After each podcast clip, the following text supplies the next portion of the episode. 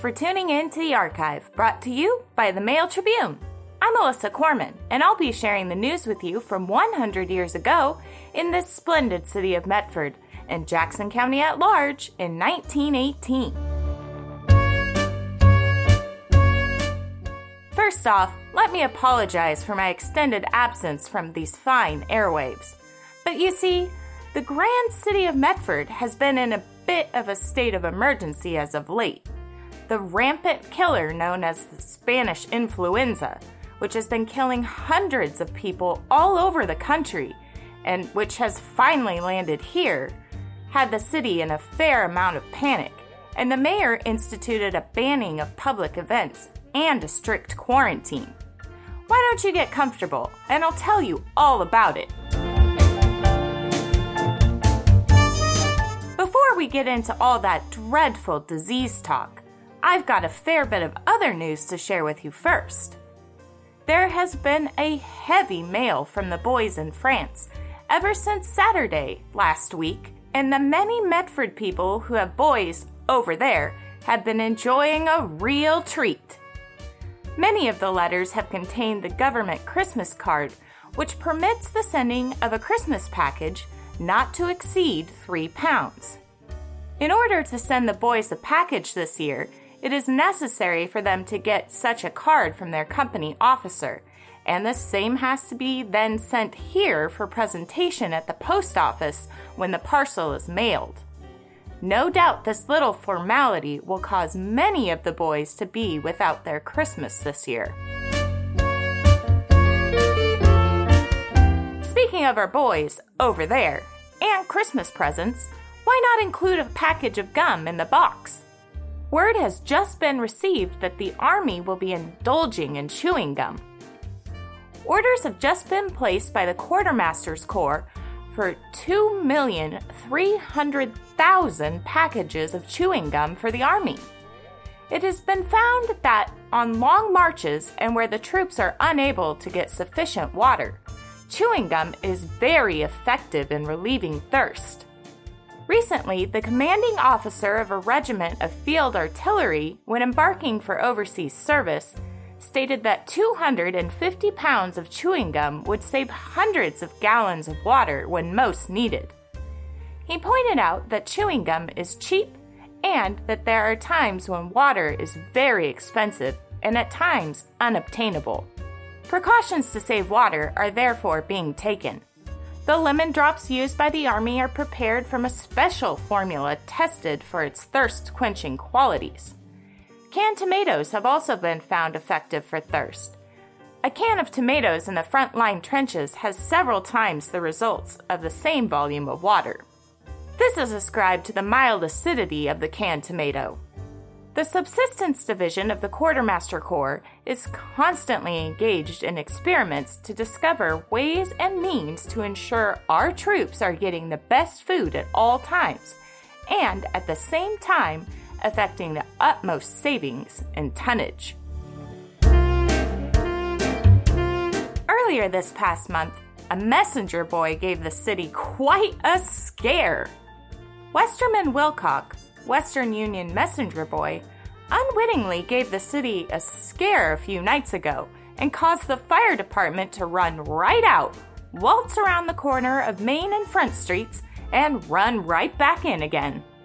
It all took place in a few seconds, but the blowing of a tin siren whistle, and never did it blow louder, caused people to hurry downtown from all directions to see the fire. The lad had a message to deliver to the night policeman. Not finding an officer about, he opened the fire and police alarm box in front of the commercial club building, intending to flash on the red light. Instead, he pulled down the wrong lever which summoned the fire department. And then the excitement began. As I said earlier in this broadcast, there has been a frightening sweep of sickness throughout the country, even into our own homes here in Medford. The following stories, which span the past couple of weeks, are but a few of which ran in our newspaper, the Mail Tribune. October 12, 1918. To prevent the further spread of the dread Spanish influenza, of which four positive cases are known to exist in Medford, and many others are suspected, the city authorities clamped down the lid this noon to go into effect Monday morning, ordering the closing of churches, theaters, schools, and all public meetings and gatherings of every description. This drastic rule will be in effect until all danger of the epidemic getting a foothold in Medford is past. The action was not decided on until the local situation had been thoroughly canvassed by Mayor Gates and Dr. Pickle. Every physician in the city was consulted, and the opinion was unanimous that every precaution should be taken before it was too late. A number of cases and suspected cases were also reported from various parts of the county. New reports of the alarming spread of the disease throughout the United States and the large death rate accompanying also had a great influence in deciding the local officials to act. A telephone message from Dunsmuir yesterday afternoon stating that there were 30 cases in that city and that there had been 37 deaths already, and that by midnight last night 14 more were expected to die, also had a bearing. Several citizens from Dunsmuir were in Medford yesterday seeking nurses to assist in caring for the influenza patients. Health Officer Pickle advises all persons to cover their mouths and noses with their hands or handkerchiefs when coughing or sneezing, and not to expectorate on the streets or floors. This will go a long ways towards preventing an epidemic here. The closing order will stop the work of the Red Cross and many patriotic and public activities, and will entail a loss in the moving picture managements. Manager Percy of the Rialto Theater believes a sensible view of the situation and approves of the closing order of the city officials. He too believes that an ounce of prevention exercised now will prevent much misery and financial hardship later on.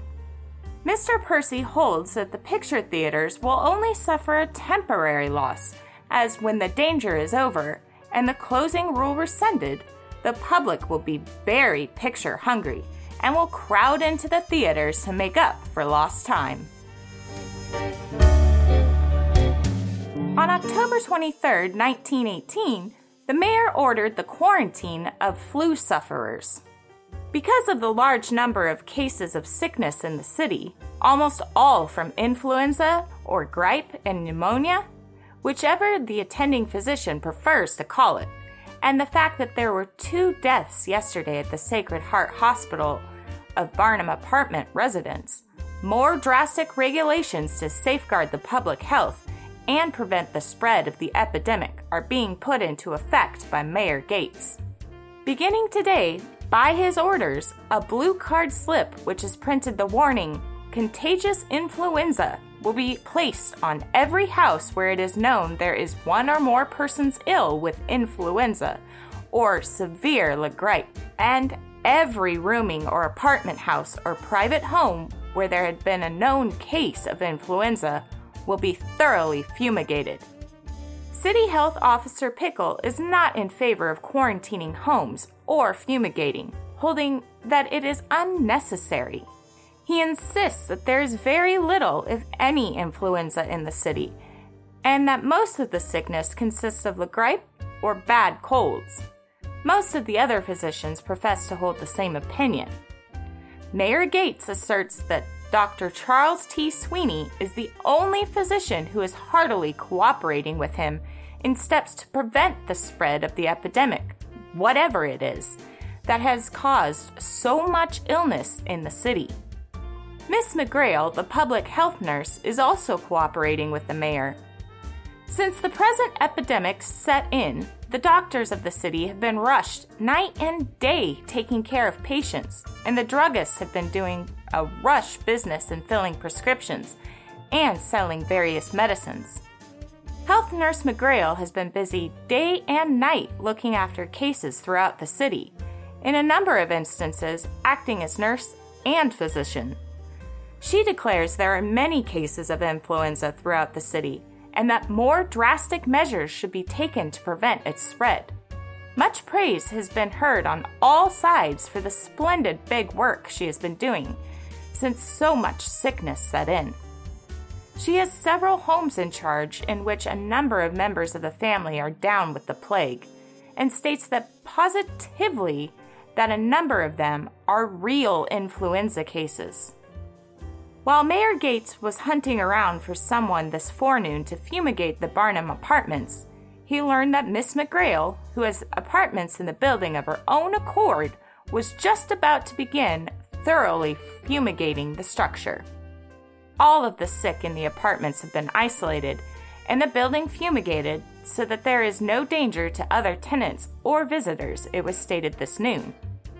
While the death of William Barnum was primarily due to pneumonia, which developed from an attack of influenza, the death of Mr. MacArthur is not attributed to influenza, but to bronchitis complications.